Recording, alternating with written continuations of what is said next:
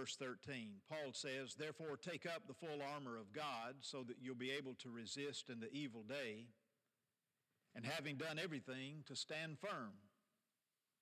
Stand firm, therefore, having girded your loins with truth, and having put on the breastplate of righteousness. On Sunday evenings, we are studying through the very next book in the Bible, the book of Philippians.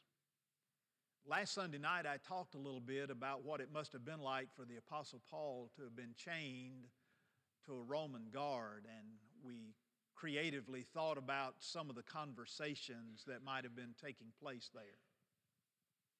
I emphasize the fact that Paul said in Philippians 1 it was an opportunity for him to advance the gospel.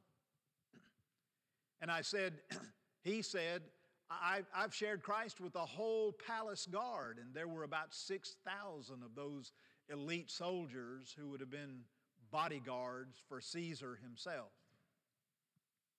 But after the service, I began to reflect on what those conversations might have been like. And the thought occurred to me that not only was Paul sharing things about his personal life, but undoubtedly, those soldiers would have been sharing things with Paul from their own personal lives. And I wonder how many of them talked to Paul about personal conflict, hand to hand combat, battles that they had faced and survived. And maybe it was those kinds of memories and experiences that caused Paul in the book of Ephesians to reflect on their armor that they wore. Undoubtedly, they had on a uniform, but some of them may have even been, here we are. Do I need to start over? Some of them may have been also wearing armor that would have prepared them for battle at that given moment. And I can see how Paul began to examine their armor, and what was literal for them became a spiritual or figurative example of the kinds of armor that God gives to us as Christians to wear. And so, for him, naturally, as he begins to bring the letter to the church at Ephesus, which was circulated to lots of churches in Asia Minor to a close, he begins to talk about spiritual conflict and all of the ways that God protects us and provides for us in those moments of heated struggle. That's his word here in Ephesians 6. We struggle. But as Paul begins to share with us all the things that God has given us, he begins to take part of the armor and he says, Here's the application that I want you to make, and here's how I want you to see what God has done for us, and here's the victory that is ours if only we'll remember it. And see, that's the key part. I think about all the wanderings in the wilderness of the Old Testament Israelites, and the flaw that they had so many times was forgetting. They, they, they, found themselves in difficult circumstances, impossible situations, and they began to grumble and complain and cry out to Moses and say, Why has God brought us out here to kill us? To, uh, we're going to die here. But, but all they had to do was to look back just to a former experience and realize that they'd been through it already.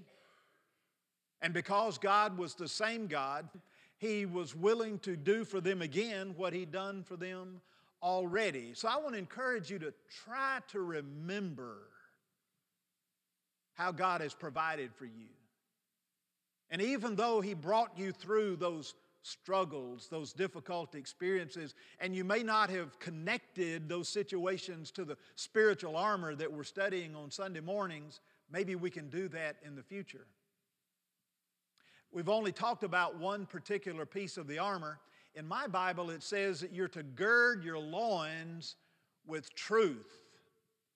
But the practicality of that, I talked about the belt of truth last Sunday. And truth is the first piece of the armor that we have to wear, we have to put on. And there's an important progression here because the part we're going to look at this morning is the breastplate of that armor. If you don't put the belt on first, the breastplate won't fit. And so the belt is that of under truth. Truth, you remember, is that understanding, that, that discovery of the meaning of life. Jesus said, I am the way, the truth, and the life. It is the idea that you come to a point of realization and revelation where you understand who you are in light of who God is. And the truth about all of us is that we are sinners in need of a Savior.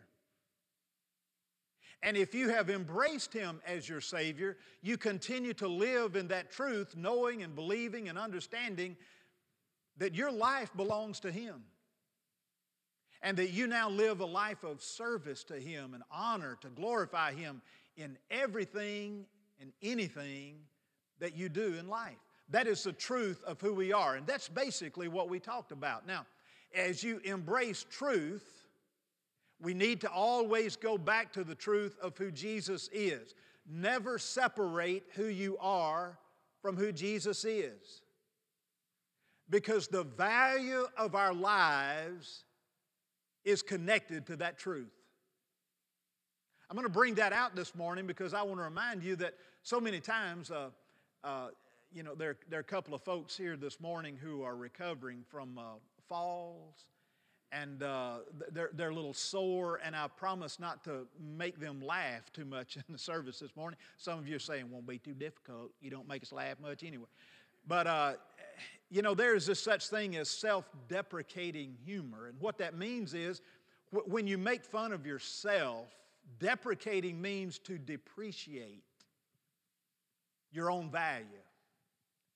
And I think self deprecating humor is appropriate at times, but if, if you're constantly putting yourself, think of, if you're constantly thinking of yourself less than you should think of yourself, you know what you're doing? you're depreciating Christ and who He is. You say, How is that possible? Because your value is connected to who Jesus is. That is the truth of who we are. Now, Paul comes to the next piece and he says, I want you to put on the breastplate of righteousness. Now, now think about this for just a moment. The breastplate, we get, we understand, it's that piece of armor that was worn on that frontal torso. In latter days, it also wrapped around the sides and to the back.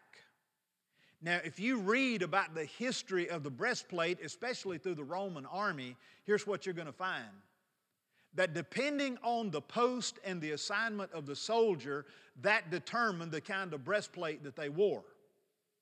For instance, early on, I'm talking about early days of military armor, they would wear a simple board on the front. It was made of wood, most of them, and they were covered with a fabric that was impervious to cutting. You couldn't cut it very well.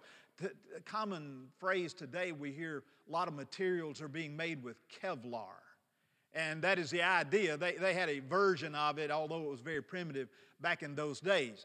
Now, uh, I don't know if many men here will connect with this, but the ladies will understand. Ladies, I, am not, I'm not trying to pigeonhole you, but if you'll go home and enlighten your husbands on this, they'll also understand it a little better. Ironing boards have a cover on them, right? And that cover is there because it reflects the heat of the iron as you're ironing over clothes. And, and, and some men do, do, do this occasionally, so you know a little bit about it. The, the old breastplates that were first worn by Roman soldiers looked like an ironing board a third version of it They came down to about the waist. Some of them would come a little longer, but they were covered with some kind of material. Now, later on, they had this much more developed and progressive kind of breastplate that was filled with metal and glass that was also much difficult to penetrate, but it wrapped around the entire body all the way into the back. Think about the torso, the anatomy of the human body. What are you protecting when you put something on to protect the front, the sides, and the back? You're protecting the heart, the lungs, the kidney, kidneys, and the liver. Now, here's what's interesting about that. When you read through the Old Testament, and in some cases, there's a reference or two in the New Testament where the heart is referred to as the deep seated um, uh, place where we think. And it's an unusual kind of connection here, but Jesus to it this way. He said, As a man thinketh in his heart, so is he. So the protection of the heart is the idea that you are also protecting your mind. Now that's a little unusual. We're going to talk about the helmet of salvation, and there, there we'll see it a little more because when you put the helmet on, we understand that protects the cranium and the brain and all that's housed in our head, right? So we'll talk about the helmet, Lord willing, later. But the heart was protected with the breastplate. Well, when you look at the kidneys and the lung and the liver, those were commonly referred to as the bowels in the Bible. And you know what the bowels were depictive of? Our emotions. Now, think about this. These writers were so inspired by God, they give us great insight into what happens when our emotions are thrown into upheaval. It is the idea that, that, that, that our emotions can get out of control. And you know, like I do, that there are sometimes when we get upset, what happens? Our stomach hurts. We begin to have chest pains. Things begin to take place. Now, that's a very, very start. It's kind of an abrasive reality of what happens when you, when you throw yourselves into this emotional upheaval. That begins to happen, but you're protecting the mind and the emotions. And the emotions bring stability in the moment of that conflict.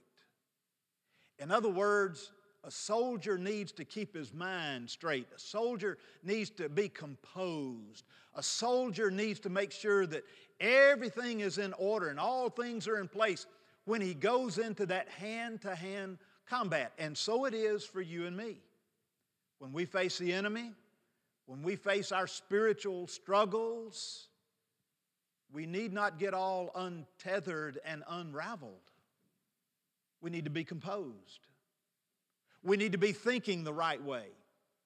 We need to be mindful of whose we are in light of who God is. See the connection there between the emotions and truth?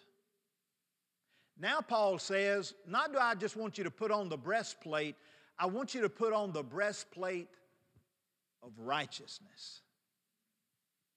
I want you to know I've thought a lot about that word this week, and every time I talk about righteousness in church, I, I think about, you know, it's, it's a high dollar church word. I mean, it's, it's a big word. It's not a word that we use commonly in conversation. Uh, unless you've been to church, you don't, you don't hear non church people talk about somebody being righteous too much. Now, years ago, there was a singing group called the Righteous Brothers.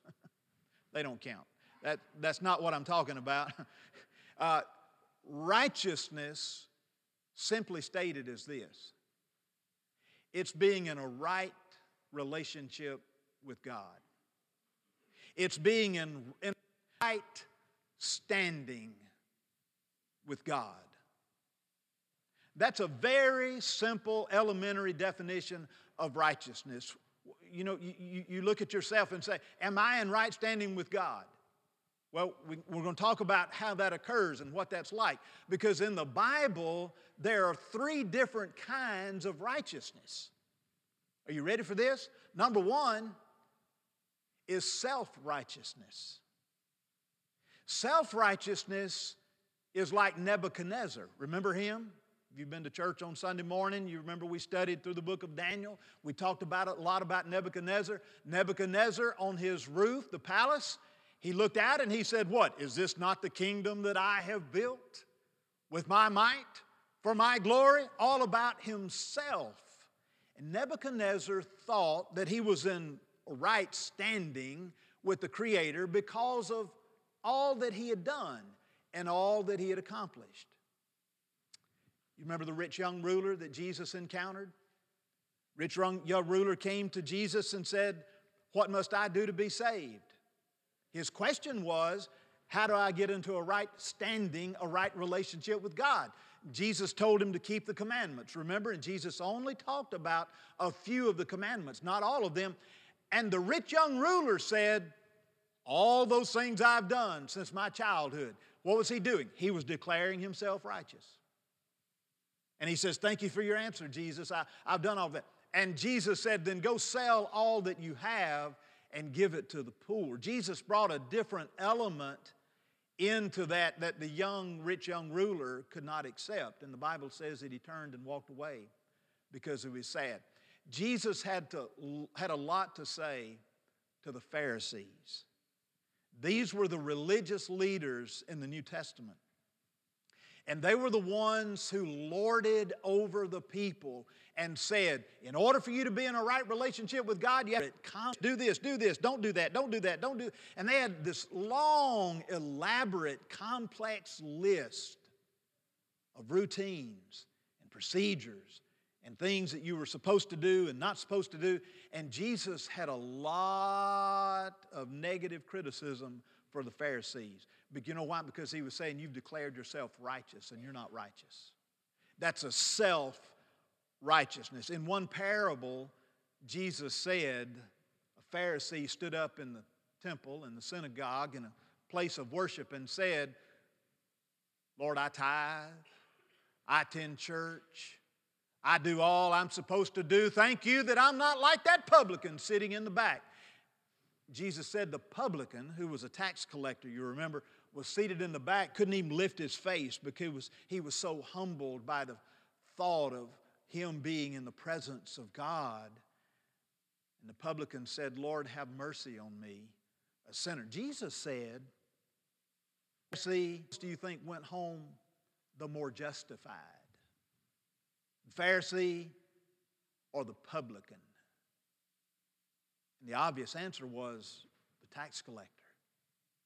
Because he was the one who presented himself in humility to God, not focused on himself like the Pharisee who was constantly focused. You, you see, if we're not careful, we can evaluate our own lives, and our evaluation is always to our advantage. Because we want ourselves to be seen as someone who is good and wholesome and right and, and if we're, we're not careful, we'll declare ourselves righteous. But the righteousness that Paul is talking about here is not self righteousness. There are two other kinds of righteousness in the New Testament, and you're going to have to just bear with me on this. The, these are difficult terms for some of us, but I'll try to make it as clear as I possibly can. Two other kinds of righteousness. The first or the second kind of righteousness, I guess I should say, is imputed righteousness. You know what that righteousness is? That's when you trust Jesus as your Savior and God says you're in a right relationship with me.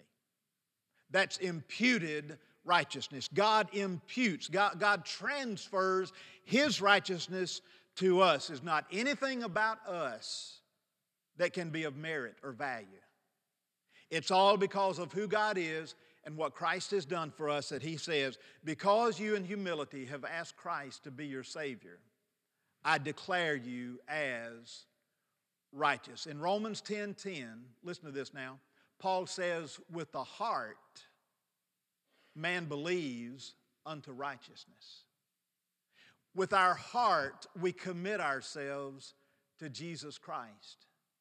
It's the idea that you've gone to the cross and standing at the foot of the cross, you realize there is no greater love than when a man lays down his life for others.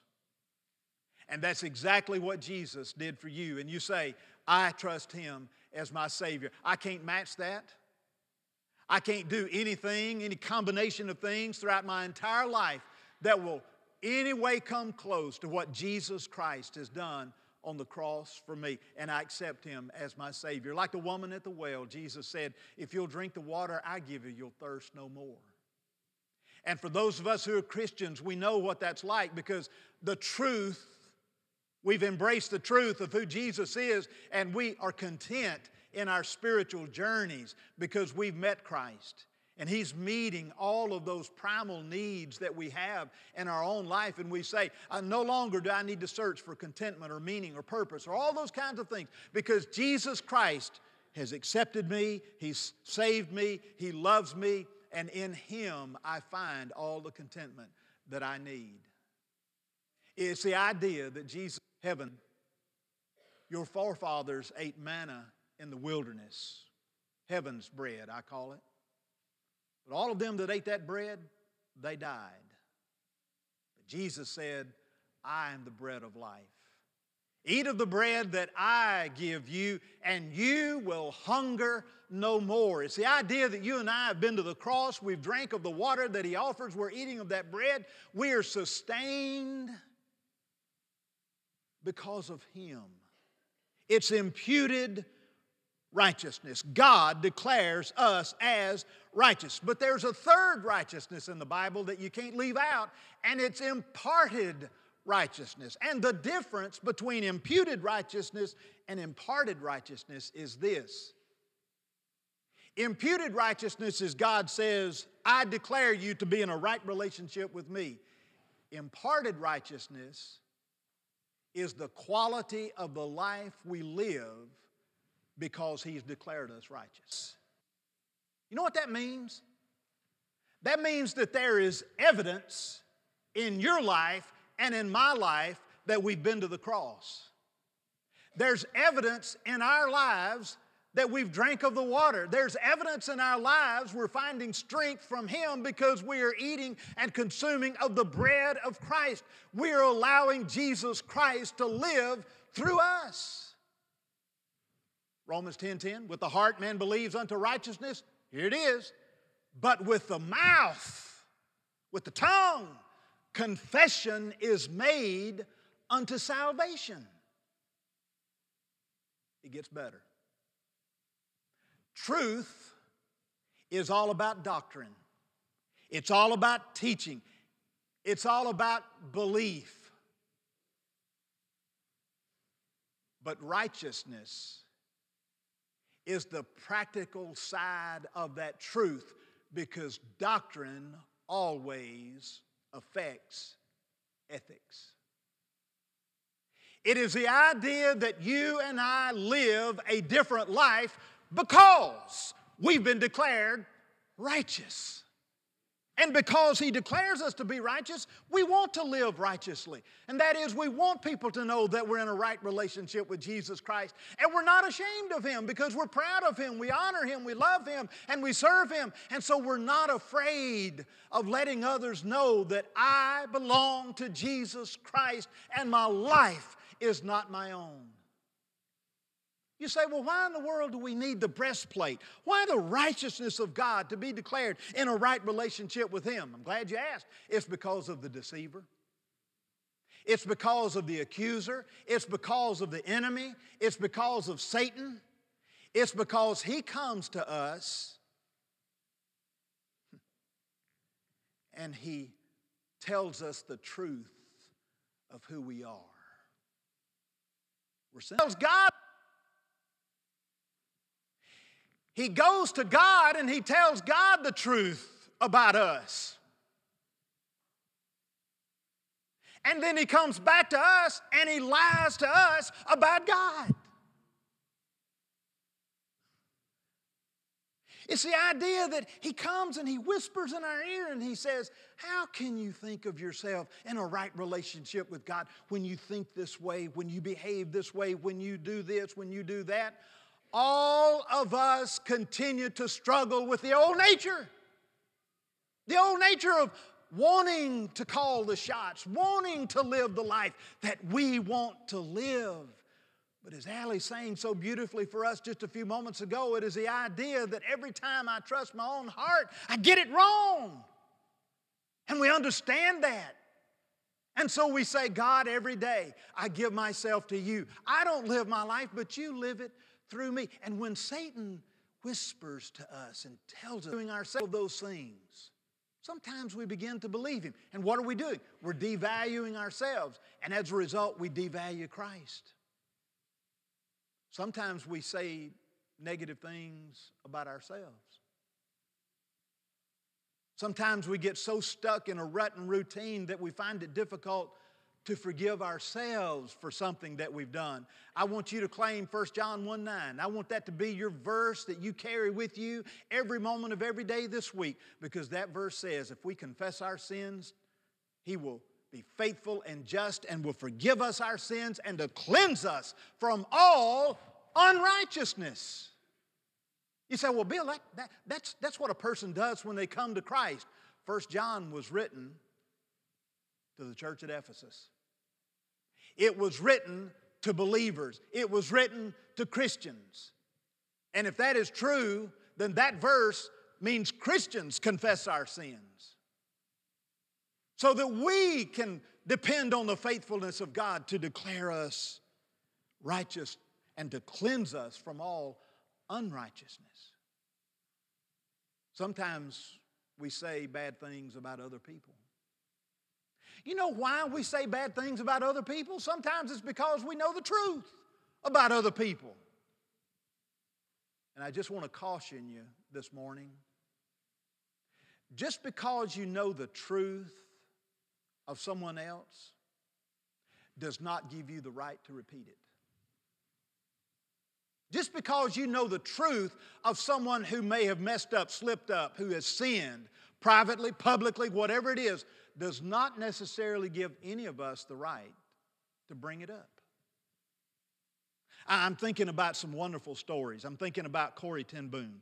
Corrie ten Boom, who talked about the fact that the devil would come to her and he, he would tell her that she shouldn't talk so blatantly and openly about Jesus and how much she loved him and how much he loved her because she'd done so many things wrong in her life. Corrie ten Boom said, Every time the devil comes to accuse me, I tell him, God has taken my sins and He has spread them as far as the east is from the west, and He's buried them in the sea. And He didn't just bury them in the sea, He put up a sign and it said, No fishing. That's true for you. That's true for me. If we are forgiven from God, we are cleansed from all unrighteousness. That's a truth we need to carry with us today because the breastplate can protect us from the whispering of the accuser or accusers, even when we ourselves accuse ourselves. I love the story of a, a writer who was sitting in his library and he was just typing away on his laptop, writing a book. And all of a sudden, he realized that there was a window washer outside, one that he'd contracted with to wash the windows on the building. And he said he, he, he, he'd stopped because he could hear that the window washer was talking. And so he was curious to know what the window washer was saying. And so he began to listen, and the window washer began to say things like, You know, these windows get dirty from time to time. All the rain and the dust, wind, sleet, snow. They sure do need to be cleaned from time to time.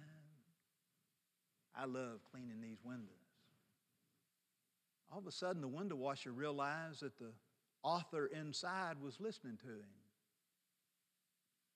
And he changed his message just a little bit. This is what he said You know, life's windows get dirty from time to time. All the thoughts and the words we say cause life to get dingy, dirty grimy.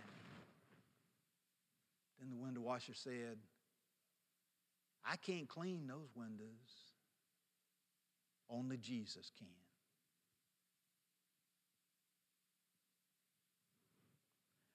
I've already talked about Bunyan's Pilgrim's Progress once already. Let me talk about another story.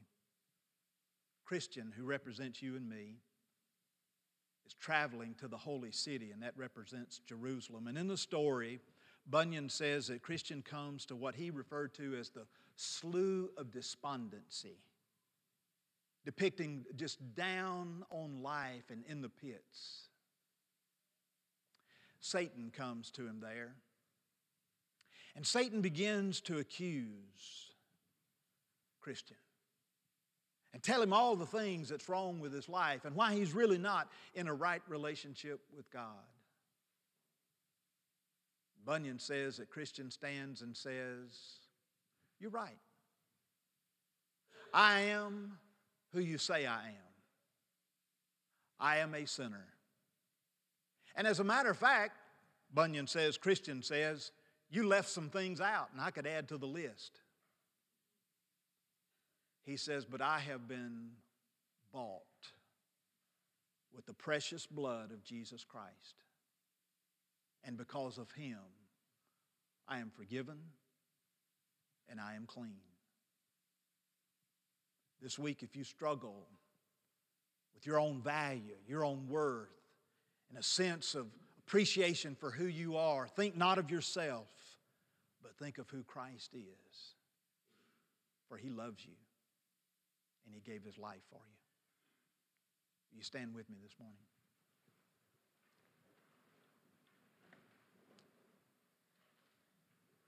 Apply to Father, I thank you for this message this morning. I pray that you would apply it to any and every heart here. You know us, Father, so much better than we know ourselves. I pray that if there's any person who's in need of Christ, that because your Spirit would convince them of the need to trust Jesus as their Savior, that they would come. During this invitation time, say, Yes, I want to give my life to Christ follow him in baptism, and ask this church to help me grow in my faith. Father, for all of us who go by the name of Christian, if, there are Christians here looking for a church home because your Spirit would lead them, let them come. Unite with this church family. Father, for all of us who go by the name of Christian, let us see ourselves today through your eyes. This is our prayer in Jesus' name for his sake.